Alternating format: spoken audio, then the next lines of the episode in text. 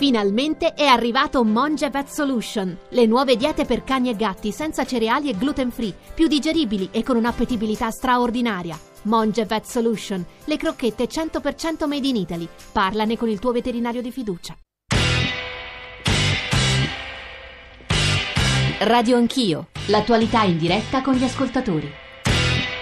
9.32, eh, vi dicevo la notizia, ieri c'è stato il CDA di Tim che ha deliberato lo scioglimento del rapporto con l'amministratore delegato Flavio Cattaneo eh, c'è una liquidazione, una buona uscita corposa, definiamola così. Eh, in realtà su questo tema non vogliamo approfondire ulteriormente. Qualche ascoltatore peraltro si domanda, e quindi stavamo discutendo adesso con Megale qui in studio, Agostino Megale che è venuto qua a aiutarci a fornirci soprattutto dati, numeri, analisi anche qualche risposta alle domande che arrivano dagli ascoltatori sull'assenza della politica. Il segretario generale Fisac CGL, cioè perché se era tanto bravo l'hanno mandato via, qui subentrano dei fattori giganteschi, ovvero sia i, eh, quelli che posseggono un pacchetto azionario corposo numeroso importante di team, cioè i francesi guidati da Bolloré, avevano intenzione di liberarsi e, e liquidare Cattaneo, anche spendendo le cifre di cui abbiamo parlato. Interessante argomento, ci scrivono gli ascoltatori, interessanti gli interventi, ma alla fin fine queste trasmissioni e questi dati a che servono?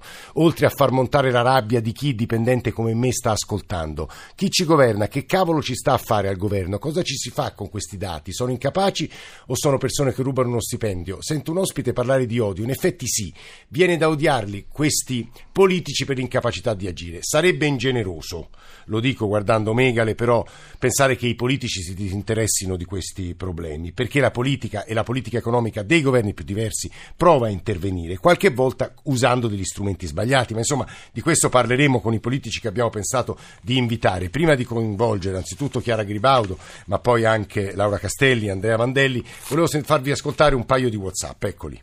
Buongiorno a tutti, sono Luca da Udine, ex dirigente e ora imprenditore e mm, vorrei sollevare una cosa che mi sembra un po' dimenticata, che è il merito. Puoi guadagnare quanto vuoi. Io da dirigente, anche se di una piccola impresa, avevo un, un discreto stipendio perché portavo a casa dei risultati vanno anche saputi leggere i risultati, ma bisogna portare a casa i risultati. Vuoi 20 milioni? Bene, ma non dopo 16 mesi perché c'è scritto sul contratto. Mi chiamo Pierfranco Cittadini e sono della provincia di Macerata. Ancora una volta ho la conferma che Qui da noi in Italia si ragiona soprattutto per diritti acquisiti, super liquidazioni, pensioni d'oro e super vitalizi tanti soldoni che solo per diritti acquisiti vanno a chi si è trovato a dirigere, a presiedere, a coordinare frotte di esperti, ma se le cose vanno male, vedi all'Italia, banche, RAI, eccetera,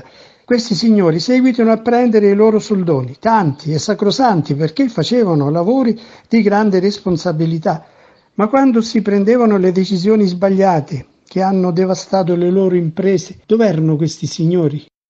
Sono le 9.35, un paio di mail, scrive Richard, la povertà e l'esclusione sociale degli eh, anni 20 del secolo scorso hanno prodotto direttamente gli anni 30 successivi.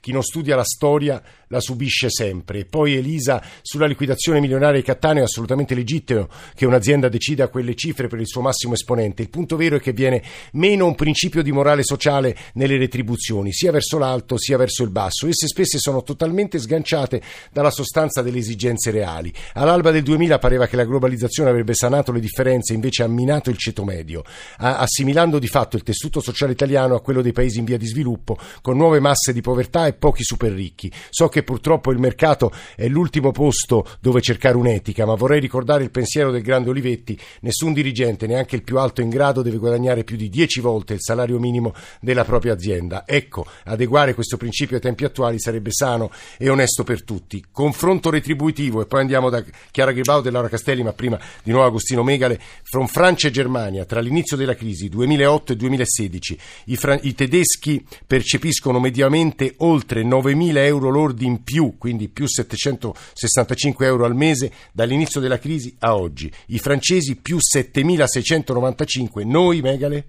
Beh, noi abbiamo mantenuto invariato il salario reale contrattuale rispetto al 2000 eh, se non che questa invarianza che è stato possibile grazie al fatto che si sono rinnovati i contratti nei bancari, nei tessili, nei meccanici, mentre non si sono rinnovati nel pubblico impiego che in nove anni hanno perso mediamente i lavoratori dipendenti, altro che manager, qualcosa come 6-7 mila euro in rapporto ai mancati contratti, si capisce che il vero problema, facendo contratti che difendono il salario dall'inflazione e poi il salario si impoverisce, è perché il fisco produce un salasso che penalizza il lavoro dipendente e i pensionati.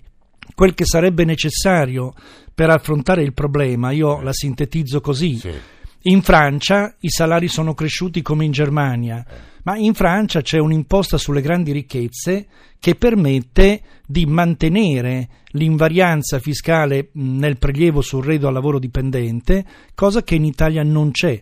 Basterebbe una buona e saggia riforma fiscale, ma non indistinta perché la massa degli evasori è talmente grande, che premi il lavoro dipendente, i pensionati e favorisca i giovani all'ingresso al lavoro. Queste parole credo sono una adattissima introduzione all'intervento e aggiungo, eh, non dobbiamo perché una trasmissione come questa potrebbe ingenerare, non dico odio sociale, ma critiche davvero, davvero feroci nei confronti delle classi politiche che hanno governato questo paese. Chiara Gribaudo è la fresca nuova responsabile del lavoro del Partito Democratico, che saluto, onorevole benvenuta, buongiorno, credo sia all'aeroporto, onorevole Gribaudo. Eh, per la verità, ahimè, sono bloccata in tangenziale, ah. naturalmente in viva voce, eh, però auguri. Grazie. auguri po- anche per il resto. Comunque... e, e, salutiamo anche come, Laura Castelli. Ma aspetti, Gribaudo, sì. Laura Castelli, Movimento 5 Stelle. Castelli, benvenuta, buongiorno anche a lei. Buongiorno a tutti, grazie. Perché quello che chiedono, e mi rivolgo alla Gribaudo, poi andremo dalla Castelli, che chiedono i nostri ascoltatori a Dopo aver ascoltato eh, le slide, i dati presentati da Megale, ma presentati anche eh, da Barbieri dell'Oxfam e il dibattito che si è aperto in relazione alle diseguaglianze, all'iniquità crescente e che cosa è stato fatto dagli ultimi governi per cercare eh, di lenire queste distanze, diminuire le diseguaglianze, laddove i dati ci dicono altro. Gribaudo. Sì, eh, intanto sono state sicuramente, sicuramente, messe in campo alcune proposte di redistribuzione, penso al tema dei famosi 80 euro, così come eh, abbiamo ragionato sui tetti massimi ai dipendenti pubblici, come abbiamo eh, iniziato a ragionare del salario minimo, che è un altro tema di cui non si discute, ma che insomma, potrebbe sì. essere decisamente importante nel nostro Paese, soprattutto per coloro, come veniva ricordato nell'intervento precedente, che invece non hanno un contratto di riferimento. No? E allora si è iniziato un percorso, penso alla tassazione delle rendite finanziarie, eh, penso al prelievo sulle pensioni d'oro che sono state fatte, ma naturalmente si è potuto fare perché eravamo in una fase ancora lacerante della crisi. Sappiamo però che a proposito di diritti acquisiti, ogni volta che nel nostro paese si vanno a toccare delle questioni come queste, sappiamo che poi Gribaudo si fermi, si fermi un secondo, Megale, questo è vero. Eh, I diritti solo... acquisiti, poi interviene la Corte Costituzionale e annulla tutto. Beh, eh, questo direi assolutamente no, nel senso che uno dei diritti certi che si è toccato è quello dell'articolo 18 con il Jobat. Il risultato, dopo aver speso 20 miliardi in sgravi fiscali, finiti gli sgravi fiscali, oggi il 70% ritorna all'occupazione con contratti a termine, il che verrebbe da dire in un paese normale si fa una legge, si valuta la sua applicazione e poi si ha anche la capacità di valutare se è utile cambiarla eh, per spendere meglio quei soldi spesi Però Megali, immagino che la Gribaudo come Renzi risponderà non è vero, il Jobs Act ha avuto degli effetti positivi. Ah, questo lo dicono anche per gli 80 eh, euro, eh, ma anche per gli 80 euro, se, no, no, anche per gli 80 euro, se uno immagina l'impatto immediato nel 2016 per 10 milioni di persone che l'hanno ricevuto, indubbiamente hanno avuto un beneficio superiore all'inflazione, l'inflazione all'1 e il beneficio è stato al 3,5. Dopodiché essendo un bonus non spalmato sui 20 milioni di lavoratori dipendenti, non strutturale, produce una condizione di incertezza e di parzialità che invece richiederebbe per tutti i lavoratori dipendenti e i pensionati ridurre l'IRPEF per loro e farlo strutturalmente, ripeto, pagano in più mediamente 250 euro di tasse al mese rispetto a 17 anni fa. Vogliamo affrontarlo? Ribaudo. Dunque, lei sa benissimo però che questo è un tema che eh, anche noi vorremmo farlo il taglio dell'IRPEF, come vorremmo procedere per qualunque tipo di semplificazione che aiuti soprattutto chi è più debole, ma non facciamo finta di dimenticare che sono state messe molte risorse proprio perché la crisi è iniziata nel 2007, una crisi finanziaria che poi ha avuto degli effetti sull'economia reale, ma non possiamo non dire che gli interventi che sono stati fatti in questi anni, ancorché come dire, magari non così efficaci nell'immediato, non hanno prodotto degli elementi di, eh, di rinnovamento della domanda interna, di eh, tant'è che le stime del, della nostra economia sono state riviste a rialzo, per quanto ancora di poco, eh, io non voglio assolutamente usare toni entusiastici, non voglio dire che funziona tutto, sono d'accordo con lei nel dire abbiamo fatto degli interventi, abbiamo provato ad aggredire in maniera eh, come dire, economicamente anche importante sul, sulle questioni del lavoro e del, dell'occupazione e dei redditi, penso anche al, te, al, al reddito di, di, inclusione sociale che abbiamo inserito. Sì.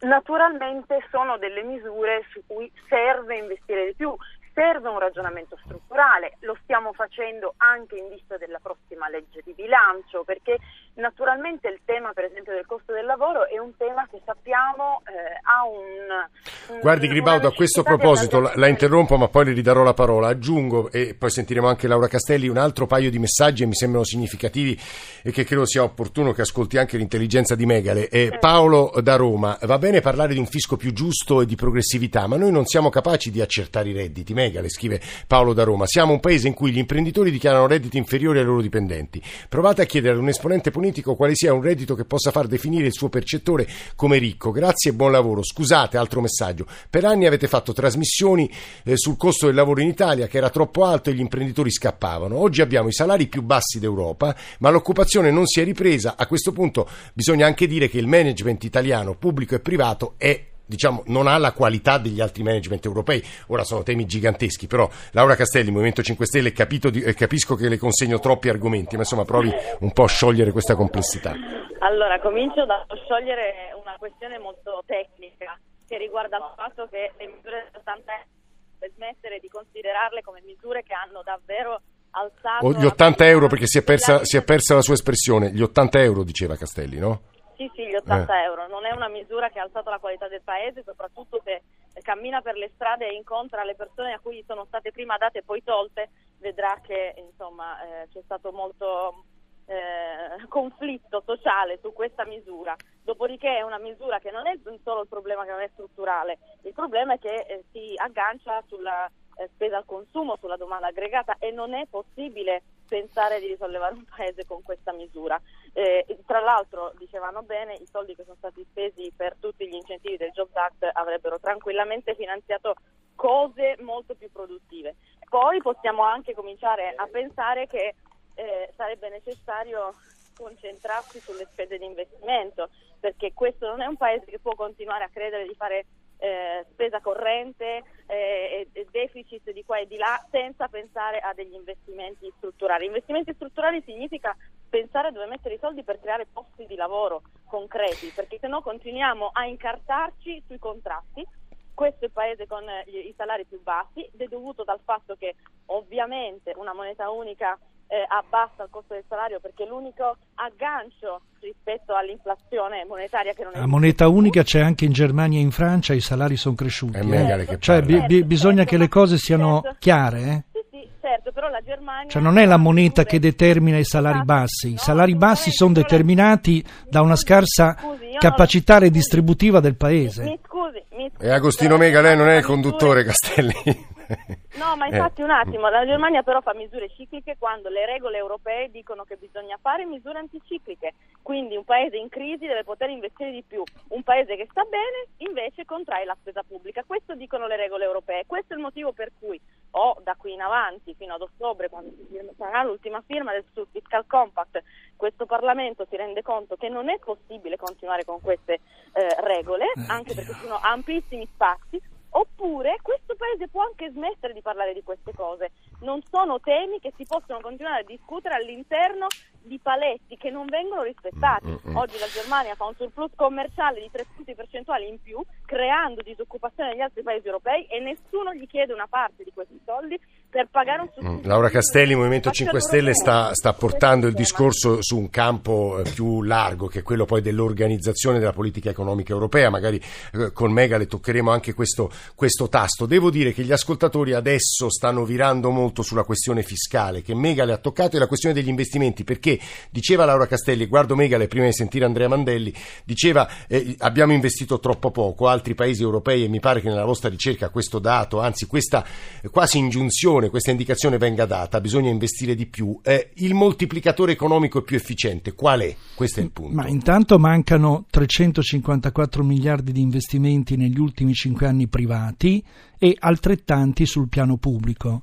Se si vuole immaginare un impatto per la crescita, una manovra, non definiamola keynesiana, richiederebbe un grande piano di investimenti pubblici e privati che fa decollare il paese, supera il dualismo e la mette in linea con i paesi più avanzati. Detto questo, gli investimenti sono quelli che producono lavoro e ricchezza, ma la capacità di redistribuire una volta prodotta questa ricchezza deve attenere anche a norme che sul piano fiscale, ripeto, fanno pagare di più chi ha di più e fanno pagare di meno il lavoro dipendente che in questi 20 anni diciamo, ha dato molto di più di quello che avrebbe dovuto dare. Mm.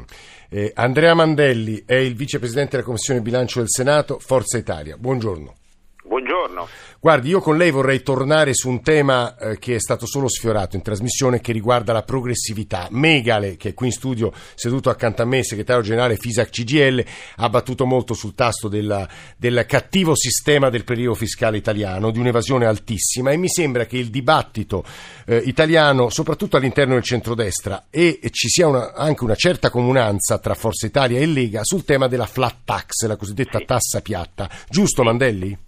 Sì, certo, una, diciamo, fa parte di quel progetto un po' eh, di rivoluzione generale del paese che il Presidente Berlusconi sta un po' preparando in vista della campagna elettorale, sì. una riforma più ampia, burocrazia, giustizia, ma anche ovviamente eh, una riforma fiscale, anche perché eh, prendo spunto proprio recentemente dal nostro Presidente della Repubblica che ha indicato l'importanza di una riforma fiscale come un momento veramente di svolta per il Paese. In questo senso io credo che la flat tax che sta anche riscuotendo, al di là di qualche iniziale scetticismo, eh, la risposta favorevole di qualche opinionista sì. importante, sia una delle cose da eh, pensare e noi penso che eh, siamo sulla strada giusta nel proporre una, una, maniera nuova di fare fiscalità anche perché oggettivamente eh, la, per la sua eh, complessità e per il suo peso eccessivo, per la sua struttura, per la sua inefficienza, il nostro sistema fiscale ha dimostrato. Mandeli, lei è convinto con que- che con questo nuovo sistema, questa riforma della tassazione, avremo, saremo un paese più ricco e meno diseguale?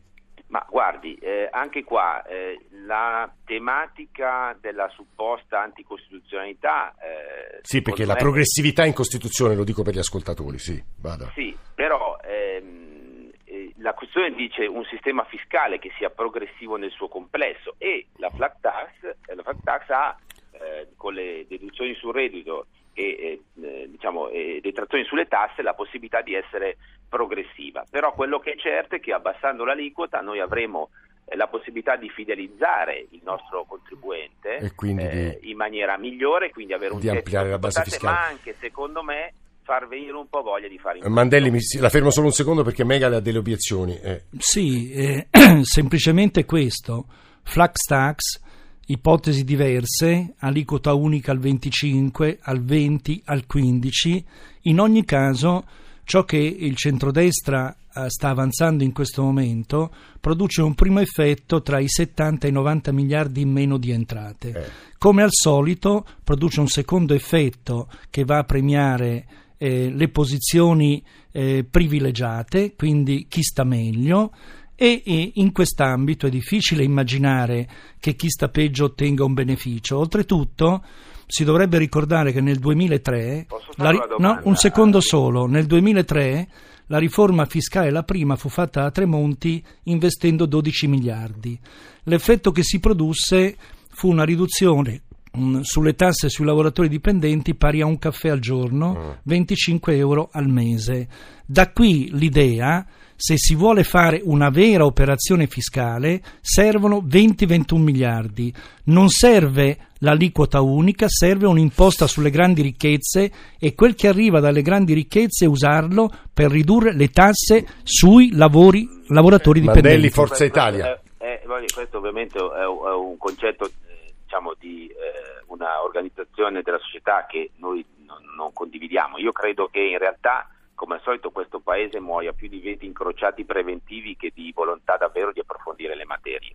Eh, io sono assolutamente convinto che questo modello che è stato eh, applicato da tanti paesi non sia il male assoluto, ma anzi dà quella possibilità che dicevo prima, cioè di far tornare, di avere voglia di fare imprese. Io mi ricordo quando ero ragazzo l'aspirazione di ognuno di noi era di avere una piccola attività. Ora anche alla luce di quanto è successo con qualche mega bonus di queste ore, Sì. uno vuole andare a lavorare no? sotto, sotto qualcuno e trovare quindi una, una sistemazione della sua vita Eh. in maniera diversa. Noi dobbiamo tornare a far voglia di fare impresa dando una mano a chi vuole fare impresa e quindi anche giustamente se eh, produci degli utili anche di avere Que- poi Quello che dice Andrea Mandelli è interessante, vicepresidente della Commissione Bilancio, perché a- alla luce delle sue parole, di quelle di Laura Castelli di- e di Chiara Gribaudo, emergono anche le differenze fra i- le tre aree politiche più rappresentate nel Paese. Io Leggo sono rapidissimo. convinto che eh, fare impresa eh, pagando le tasse non è un reato. No, no, Mandelli, Mandelli si, si fermi, il suo punto è molto chiaro, abbiamo pochi minuti, volevo leggere un punto di vista di grande interesse, quello di Gianna da Albenga, in valore assoluto nel 90 c'erano 1,926 miliardi di poveri estremi, nel 2015 erano solo